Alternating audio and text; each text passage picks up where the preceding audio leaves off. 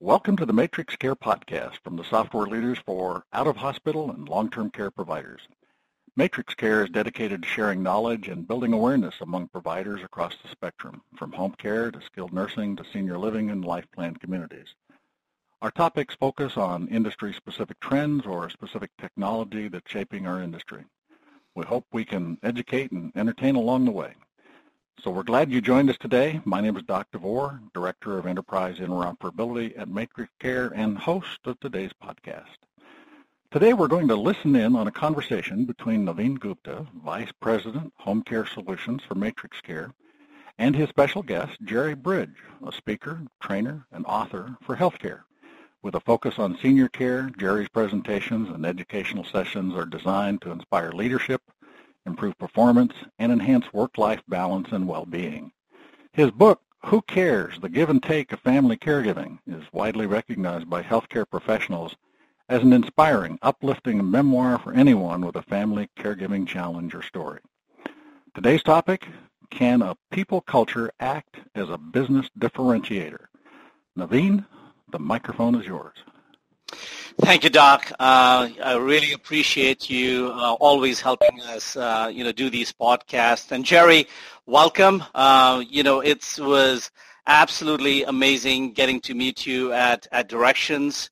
Um, and you know, your talk uh, on the second day was one of the most well attended, most appreciated of over 100 talks that happened in Nashville. So, welcome again, and thank you for making time.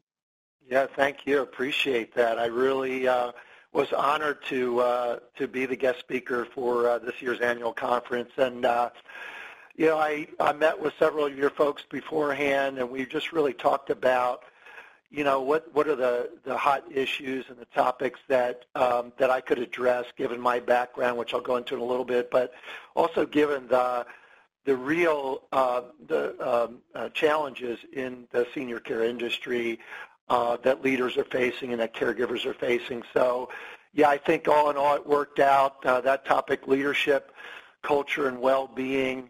Um, you know, how do leaders thrive in the face of massive challenges around staffing shortages and issues of caregiver burnout and well-being?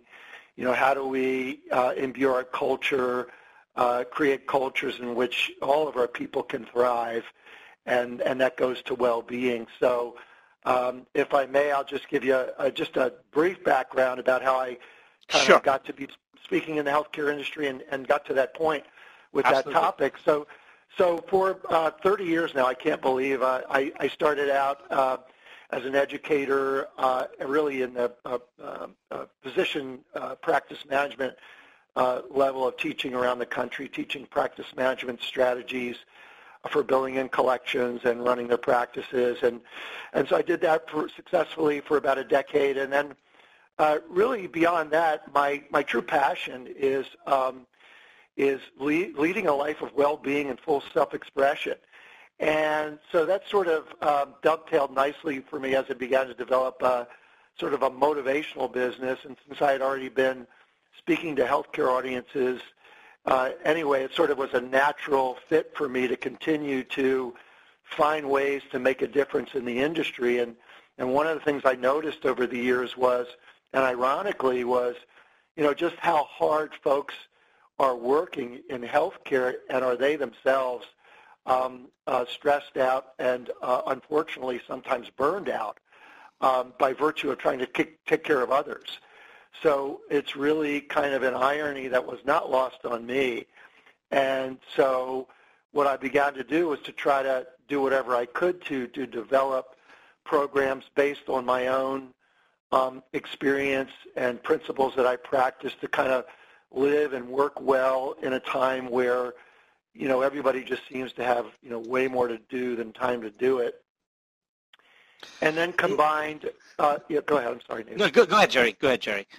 I was just I was just going to say, uh, combined with my personal experience, I think um, in in my memoir, I, I had the unfortunate experience of uh, losing my my brother, my sister, um, uh, and my mother to cancer in a 10-year period, and uh, and then my dad had to, had to support him in the face of losing two children and his wife of 60 years. And uh, so that was a devastating experience as a I was their I was their caregiver more or less um, from uh, you know hospitalizations through specialty care, psychiatric care, all levels of care, and then finally through to hospice, which w- with each and every one of my my family members. So um, while that was unfortunate, I did have the the blessing of being there as a as each and every one of them you know took their last breaths.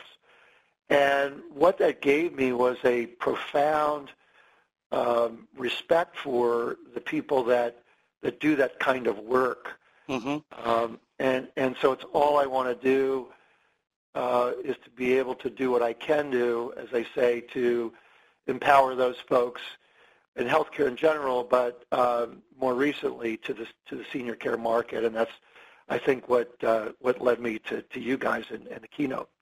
Right. You know, Jerry, um, A, uh, I, am thankful in, in, in many ways that, you know, the journey that you took through because uh, all of those uh, experiences, you know, tremendously, uh, you know, your passion comes through. It was um, absolutely uh, inspirational. Um, I know, so you've got a very, um, uh, you know, front row seat to the to the long-term care uh, space. And, uh, you know, and through all of that, what you've really talked about is uh, really being able to care for people, right, in terms of their well-being.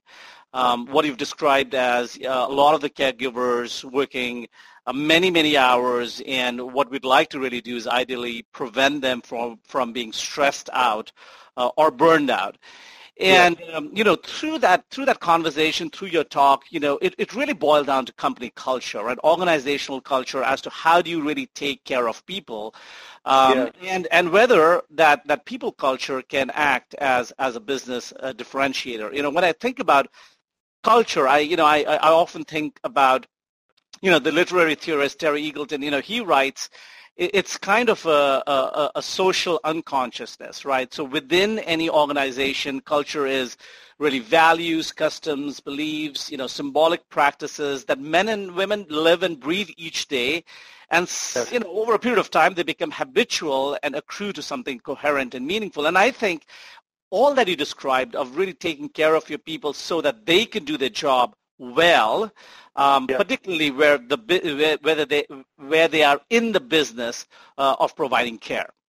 Absolutely, uh, absolutely, and and and and the good news is, even while you know we're in this time now, and this kind of goes to, you know, I mean, how do we do this? You know, people have, I think, in their heart of hearts, they want to have whole lives where they are well and self-expressed and and can make the difference they want to make. And yet, you know, over the last 20, 25 years, you know, the world has changed so dramatically, and that's right. largely, you know, driven by, you know, the digital revolution. We are, Navin, we, we are all the experiment at the beginning of that revolution in terms of, you know, as, uh, you know, how do we live and work in a world where, you know, we have way more to do than time to do it you know, for me, I like to say it's like trying to get a drink of water out of a fire hydrant.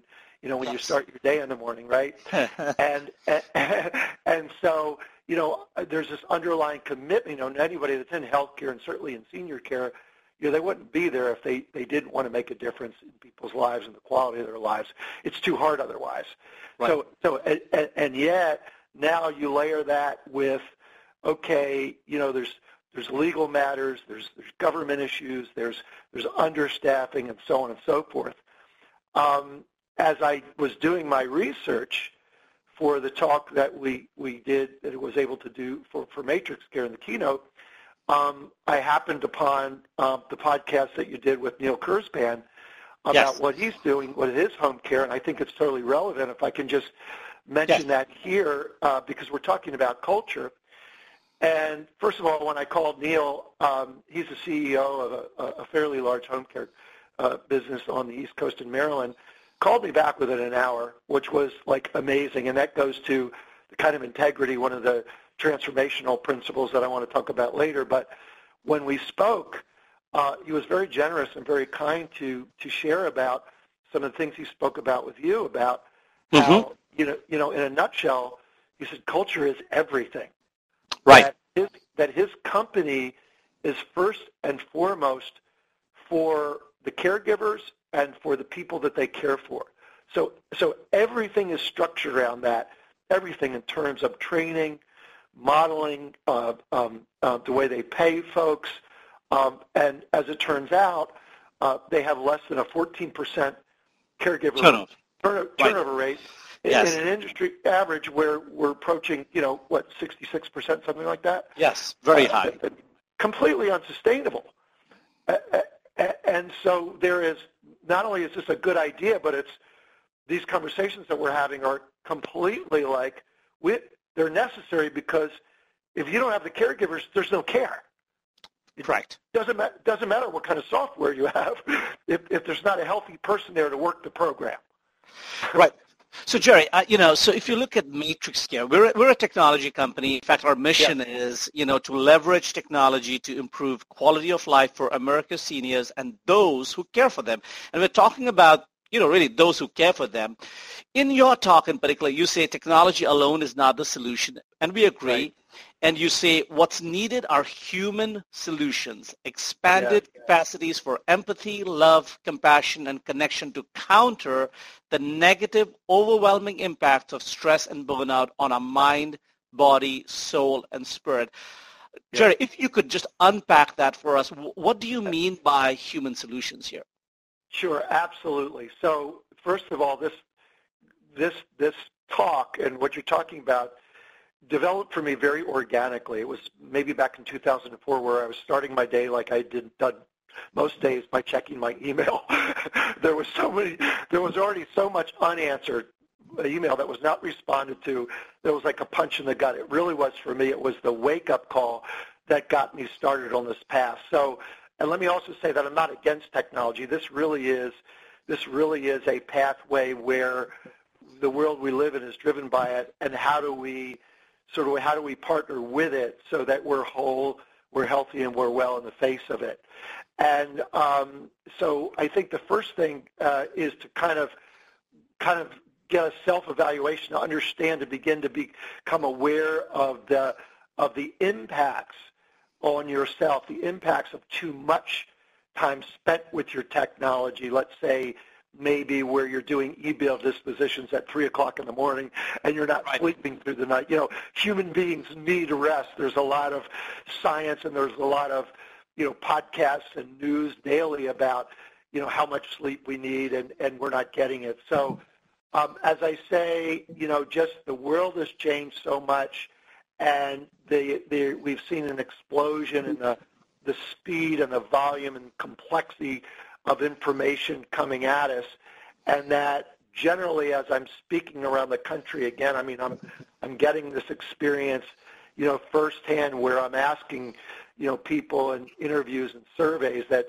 that, that there's a general mood where people are more or less stressed. It's not a matter of you know, being stress-free. It's the, the expectation is I'm going to be more or less stressed. So, so you know, for me, um, how we get at it is, uh, you know, just starting with ourselves. And, um, you know, I started practices. Uh, sorry, I lost my train of thought there for a second. Uh, I have some notes here that I wanted to get at. Um, but yes, we're talking about uh, expanding our capacities. Right. So, you know, we as human beings, we have um, the ability to, within ourselves, uh, expand our unlimited, we, we have an unlimited resource or capacity for being, for being well or for being present. Mm-hmm. I'm going to start. I'm going to start with that. So if you think of um, sort of three circles on the on this one circle there's be, in the middle circle there's do, and maybe on the outside circle there's have. So being and doing and having. And so we live like where if we can do enough, we can work hard enough, and we can work long enough, then maybe we could catch up, or we could almost catch up, and we could be satisfied or we can be complete, or we can be well. Or you could also say, well, if I do enough, right, do enough, if I do enough work, or if I have enough. And the fact of the matter is, in the 21st century, you and I are never going to do enough.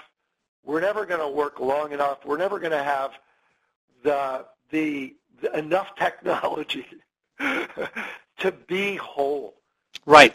Complete, to be satisfied. So as a human being, we're talking about in the order of being. Right. And and essentially culture is people, is human beings. And so so if that's true and it is, then how do we develop expanded capacities to be present, to right. be well, to to be empathetic? And so that's the opening for the pathway. And then kind of once you're there, then in my case, I said, okay, well, I naturally gravitate to the kinds of things that I kind of thought about doing, Navin, but wasn't, like meditation, like spending less time with my technology when it wasn't necessary. Right. Like reading things that made my soul, made me feel good. Right. Like like eating foods that were sustainable. So that kind of gets at expanding your own capacities. Yeah, Jerry, I think I think that's really helpful. You know, I think what, what I take away from what you've just shared is is just recognizing that we will never be able to, you know, have enough, do enough, you know, just the just the the, the, diagram that you just painted visually for us, right? And how we need to find these expanded capacities. And and I'll I'll want you to unpack that even even further. Uh, you know, through all of this, even as you've um, you know, you're talking about expanding our capacities for all of these different yeah. areas of love, compassion, and connection, and so on, so on and so forth. There are certain transformational principles yeah. uh, that you talk about, right? That drive yeah. higher engagement, happier people, and the way we tie it is we tie it back to the organization. If you are happier and you are, um, you know, your your being is well, it's going to yeah. translate into higher engagement and, and ultimately that will try you know drive organizational success. So so talk to us a little bit about what what are these some of these transformational sure. principles? Sure a- absolutely. Let me just give you some context to the principles that i want to share. So um, since i'm 20 years old i've really been a lifelong student of personal and individual transformation. So i'm always looking for you know, kind of ways to, to have an edge and those principles and practices that allow for breakthroughs and and are accessible and provide extraordinary results. And so it's that path that led me to the extraordinary work of a gentleman by the name of Werner Erhard. Uh, as some of your listeners may know of him, but uh, whether or not they do, Werner's been a leader in creating transformational models and applications for individuals organiza- and organizations for over 40 years. As a matter of fact, the Financial Times reported that uh, Werner Erhard's influence extends far beyond the couple of million people who have done his courses, and there's hardly a self-help book or a management pr- training program that does not borrow some of his principles. Right. Werner was a was a guy back in the 70s who was taught one of the first guys who was talking about making a difference and transformation and working with Buckminster Fuller and other folks. And also he's working with Michael Jensen. This is the from the principles that I'm going to share with you. So he yes. and Michael Jensen, and Michael Jensen is the uh, a professor emeritus from Harvard Business School and chairman of the Social Science Research Network. So in their paper, uh, they describe really four principles that I'll delve into a little bit.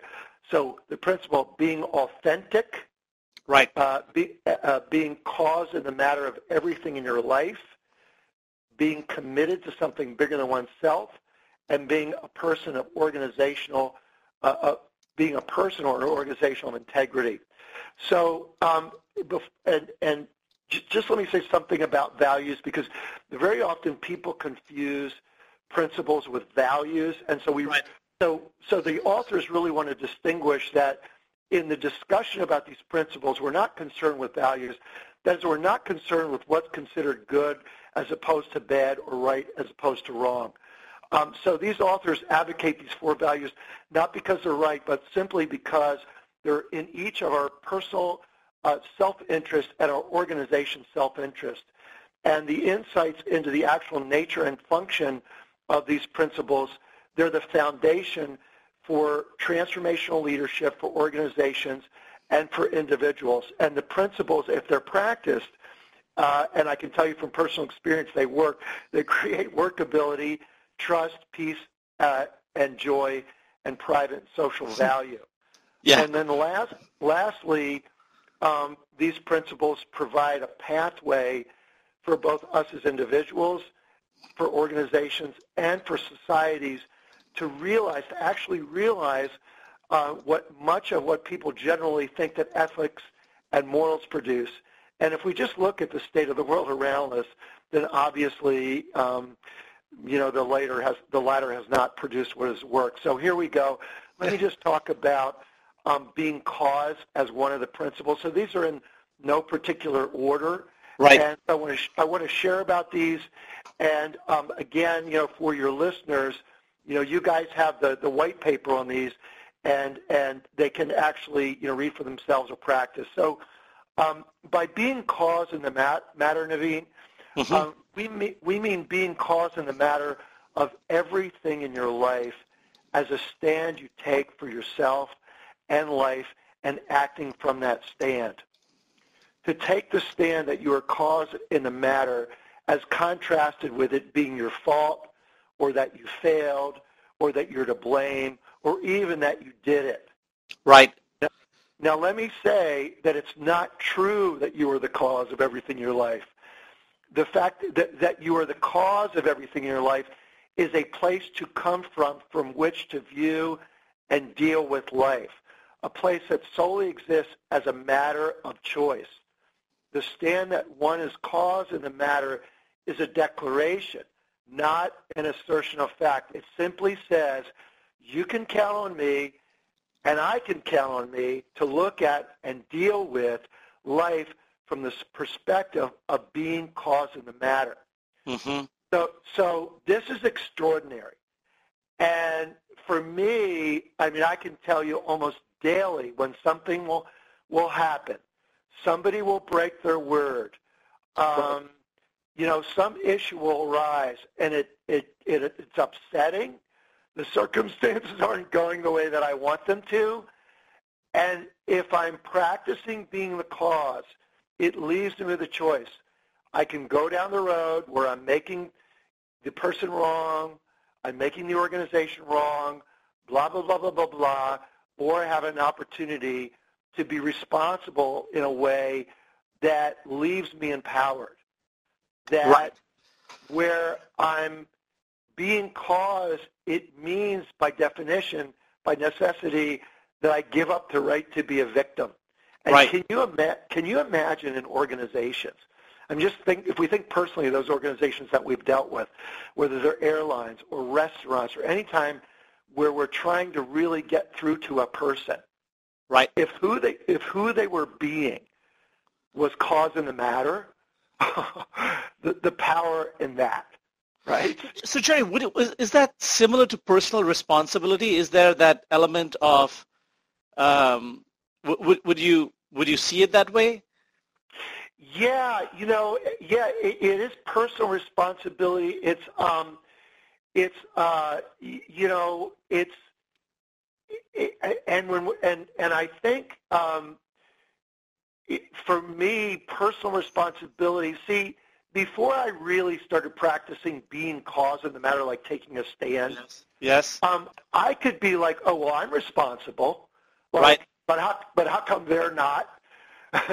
right. So, so it was kind of like a you or me world, like a there's me over here and there's you over there and you know and i can certainly act like i'm being responsible well i kept my word and how come they didn't? Right. Or they didn't kind of a thing? So i think the answer is yes but i think that may fall short of what we're trying to say here. Sure sure. Yeah and uh and it's not easy because man you know when we're right we're right. I I, I had a business that I sold, and a partner uh, I had a partner that we had disagreements, and he was going to buy me out, and we had a contract. And at some point, he simply stopped paying the contract. Mm. yeah, and so, and you can imagine, you know, it's one thing to talk about a relationship, you know, and then you bring in money, right? You know, right. and you know, and you bring in, you know, the disloyalty, and for a long time, I, you know, I was not being the cause. I was, how come you didn't, you did it to me and blah, blah, blah. And as much as I didn't like it, you know, I looked at it. I went into business with a guy that I didn't really know. Mm. I didn't, I didn't do due diligence. I just went, oh, okay, I'm sure everything will be fine. And, you know, look what happened. So do I like the fact that, you know, he didn't pay me? No. But it doesn't change the fact that I didn't do my homework before going in. Right. Now, I still I could have done my homework and maybe it would have happened anyway, but I'm just looking to see how I can own it because even if ultimately I'm right and he's wrong, what I'm interested in is I'm interested in being the one left empowered. And there's no way you or I can left be empowered if we're the victim. It just doesn't work that way. Jerry, that is incredibly, incredibly powerful, what you've just shared. And, and, and, and it is empowering as well, uh, mm. you know, being caused in the matter. So I think that is uh, definitely yeah. helpful. And then, you, you, know, you, you, you talked about being authentic as the, yeah. You know, not in any particular order, but that was something uh, else you mentioned. Yeah. So, so let me, let me talk about this. Um, you know, as a, as a speak, so let me just say, uh, uh, from how the authors describe authenticity. So they say, being authentic is being and acting consistent with who you hold yourself out to be for others, right. and including who you hold yourself out to be for yourself. So when leading, when being a leader, being authentic leaves you grounded and being able to be straight with others without use of force. So let me just unpack that a little bit. So as a leader, there have been times in my life where I've been a manager, I've been a leader, I've had people that have been accountable to me, and certainly as a leader when I'm leading keynotes or workshops, authenticity for me is the is the the ground of being. It's the core uh, without which I'm completely lost. And what that means for me is I've got to sort of check any ego that I have at the door, any pretense of having it all together, you know, because I don't have it all together. We none of us do. We're all human beings, right? And we've all we've all probably been uh, either to workshops or been listening to managers or leaders who are just not being real with us. Like they're they're pretending like, hey, you know, there there there's just something they're not saying, and and so what I found is I've had the most power and I've been able to be the most straightforward and the most natural when I can say, hey, you guys, you know, I've been struggling with, you know, my own abilities to be effective or produce results or to make money or my own well-being issues, you know, with my family. This is what I'm dealing with. You know, and people, they resonate with that. They, yeah, it's, and Jerry, it's, it's, it speaks to the culture, right, that allows you to be in that state, just to just exactly what you described, to be truly authentic, right, yep, and have yes. that safety that you can be that way.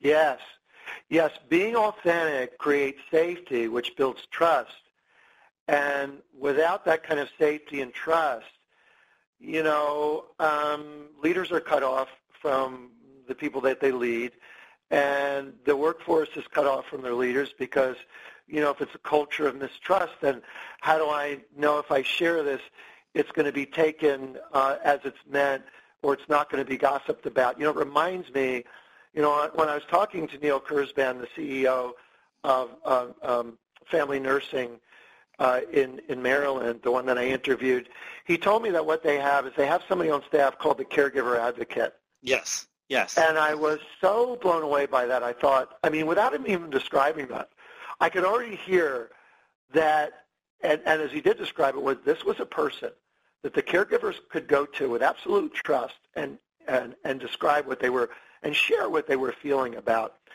they're being overwhelmed, or maybe they were caring for a family member who they'd been caring for for 10, 15 years who died. Right. And that was a and that was a, that's a loss to the caregiver as well as the family. 100%. And, and so they need to be able to, for God's sakes, we're human beings. We need to be able to, to be to be whole and complete again, which goes to integrity. They Right. need to be able to share. And she told me because I interviewed. Her name is Hannah. She's the caregiver advocate. And she said what they. She said they love it. She said I love it, and they love it. They come to me th- with their problems. If they have to do an issue about insurance, if they need to work on their scheduling, they don't want to call the scheduler because maybe they don't want to be seen like they're you know nagging the scheduler. They wanna. They want to feel safe, and they know because I'm the caregiver advocate that anything they tell me is going to be held in trust. And so as a result, like I say, they have less than a 14% caregiver rate. They hire less than 7% of the folks that come to work for them because their culture is so strong. yes. So that goes to authenticity, yeah. Hmm Yeah, and, and and you know, I think the other two that you talked about is Yeah. uh, committed to being bigger than uh, you know oneself, right? And Yes, integrity. If you can just very quickly touch on those, uh, you know, I think just to be able to round that out because these principles um, are are tremendously powerful and they speak to a culture, uh, you know, of, of of any organization, and it's very very helpful. Yeah, yeah. I'll just say one last thing about, you know, there, there's no authentic. You can't pretend to be authentic. You know, that's that's sort of the irony. Um, there's nothing authentic about pretending to be authentic. That's just Yes. another pretense. So, so, so it's if you if you do the work and you do and you, and you, and you read these papers and that they're not, you know, it's maybe five or six pages. So the actionable access uh, for authenticity and the only path is to just be authentic about your own authenticities, is to, Yeah. to recognize it in the moment and to find that self within yourself where you can sort of have self self compassion. People will they will gravitate you for it. We're we're starving for that, and just to be honest about it and own that. So so that that that really works. Now, um, being committed to something bigger than oneself. Um, you know, we see this in leaders from, you know, Nelson Mandela to, you know, all the great leaders around the world. Uh, I was watching a um, uh, a documentary yesterday on a guy named uh, Benjamin Ferencz, who at 27 years old was one of the prosecutors at the Nuremberg trial, where they were. And this guy was 27 years old. He was so green, and and he was the person who has since developed um, the whole. Uh, all the protocols for prosecuting international war crimes. It did not exist before before he Wow. literally stood for them. The man is 98 years old. He's still doing this. And, you know, it's that kind of, uh, now we're all not going to be, you know, Mother Teresa or Mandela, but, but you, you look at these examples and in each and every case, you know, people have been, you know, imprisoned wrongly for, for their lifetimes and come out, you know, whole and complete people, they find, they are able to find a larger purpose, you know, for me, you know, in my work, you know, and with my family, you know, I honor my family, you know, Yes. uh, by by by doing the kind of work that that I do and the commitment to, you know, empowering people that work in care to whatever I can do. Uh, and I will do that until you know until they tell me to stop. Yes. You know, so so it's a it's a reason for being that allows a person, you know, when you find yourself, and every person the authors talk about who has a who has a life worth living and a great life to each one of us we will find ourselves in what they call the valley of tears and that is where you you you come to find where you you you just are spent you have nothing within yourself to keep going except for the commitment that you made to making a difference in my case you know when i found that that my brother the oncologist told me that my brother was also going to die within a week or so my father had already lost one daughter. He had lost his wife of 60 years. And I had to find the strength within me to tell my 90-year-old dad, because the caregiver said, well, does your father have demen- dementia? I said, no. Is he senile? No. They said, well, you have to tell him. Hmm. And oh my God, I wrote about it in my book. It was, Navin, it was the hardest thing that I Yes. ever had to do in my life. And as it turns out, I told him, and it was terrible. And I had the rabbi there. I, I went the next day. I took my dad so he could say goodbye to my brother. He sang him a song. but I, but I, but as it turns out, I was so thankful that I had that capacity because had I not done otherwise, and the only way I could get there was by you know connected with with something larger than myself. Yeah. And and so I'm I'm betting that you and and all the folks that you work with and the people that um, uh, that do the work, especially in caregiving, they all have something that they can resonate, relate to about that. And, and then if I can just touch on that last principle of a person of integrity or organizational integrity, essentially yeah. what essentially what we're talking about is um, uh, hang on one second, sorry. Uh, let's see, is integrity is a positive model. So, you know, you say integrity and people, you know, I know like when I'm driving a car and I hear the, I hear the police siren in the background and the adrenaline starts going. I'm always, I'm always afraid I'm the one that's going to be pulled over whether I am or not. So you think of integrity, integrity is like that for me. It's like, oh, what, how, what, what are the things I've done wrong in my life that I've got to hide and hope that nobody finds out? so, so, so the authors have created this positive model in which they use Webster's definition of integrity as the quality or state of being complete, unbroken condition, wholeness. The quality or state of being unimpaired, a perfect condition, soundness. So that's it. It's not, oh my God, I'm a bad person. I didn't keep my word. It's a state of being whole. And an object or a person has integrity when it, when it is whole and complete.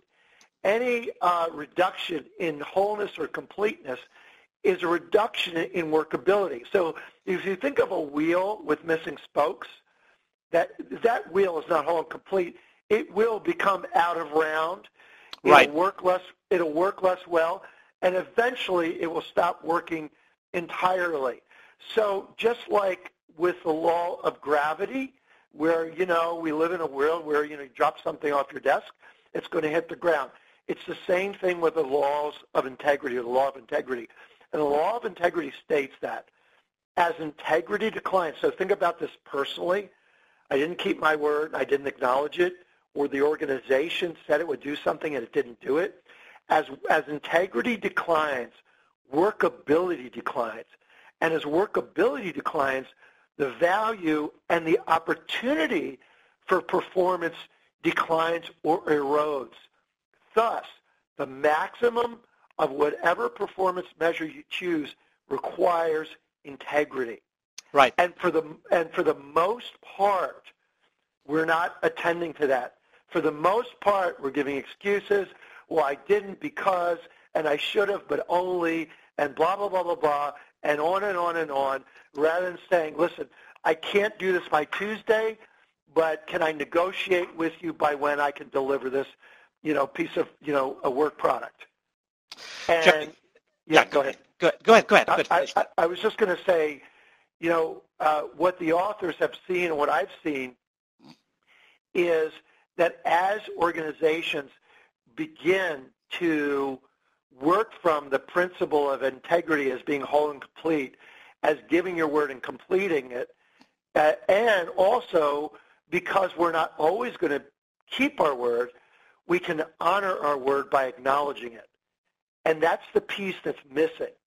So we're not always going to be able to keep our word, but we honor our word by by acknowledging, okay, I didn't do it here, but I can do it there.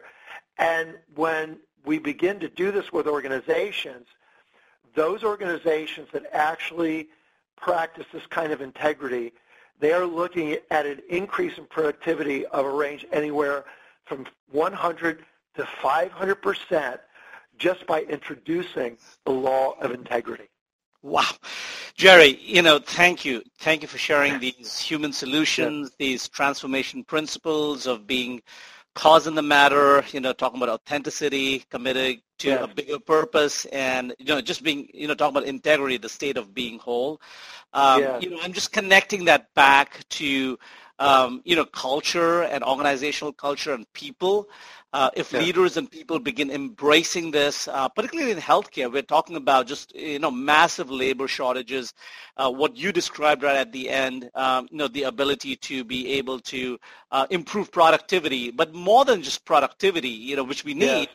Uh, but yeah. just driving higher engagement, you know, happier people, and in general, uh, what we talk about well-being. So, Jerry, thank you. I, I, I sincerely appreciate you taking the time. And obviously, we, we recommend your book, Who Cares? And uh, oh, hopefully okay. more people will get um, Sure. be able to get a copy of that and be able to, to dive in more. Sorry, you want to say yeah. something, Jerry? Oh, I was just I was just going to say that. Um, so in some of the source material, there's something called the playbook, which right. I which I, which I've developed, and that's free for people. It's it's 50 pages, and um, I have um, I have caregivers around the uh, country who are actually working from it. As a matter of fact, uh, I was in Nebraska. I just like would like to end with this that um, who said during my talk we did a one minute meditation mm. where I asked folks I asked folks in the audience. There was about 500 people in the audience just to put your hand over your heart and send some positive energy and love to your heart because I don't want to just talk about stress. I actually want to practice stress relief. Sure. And, and, and afterwards, she sent me the most poignant email where she told me that um, when she opened her eyes, she was in tears, that she realized that she had not been taking care of herself. She'd been caring for others, and that she was really um, what she was doing was unsustainable. And since then, she have I, she and I have been in touch, and she's completely transformed her life. And and now she's actually working on the playbook and sharing that with others, and is looking to see how we can do more of this work for wellness directors and for caregivers, you know, everywhere. So, you know, how to impact culture where, as you say, you know, it's, you know, it's just not the technology. It's really the people who can, you know, deliver on it. And so, uh, yeah, the playbook is there. There are a number of authors that I started reading about, about brain science and other things that I think will, will leave people, you know, in the right place. So thank you so much for this opportunity. I uh, really appreciate it. Jerry, before you leave us, uh, could you just uh, say the website name for us so our, our audience, you know, has an opportunity to go back, uh, look at this oh. playbook, and look at the other content? Oh, sure. So my website is jerrybridge.com. So it's J-E-R-R-Y-B-R-I-D-G-E dot com. That's my name, jerrybridge.com.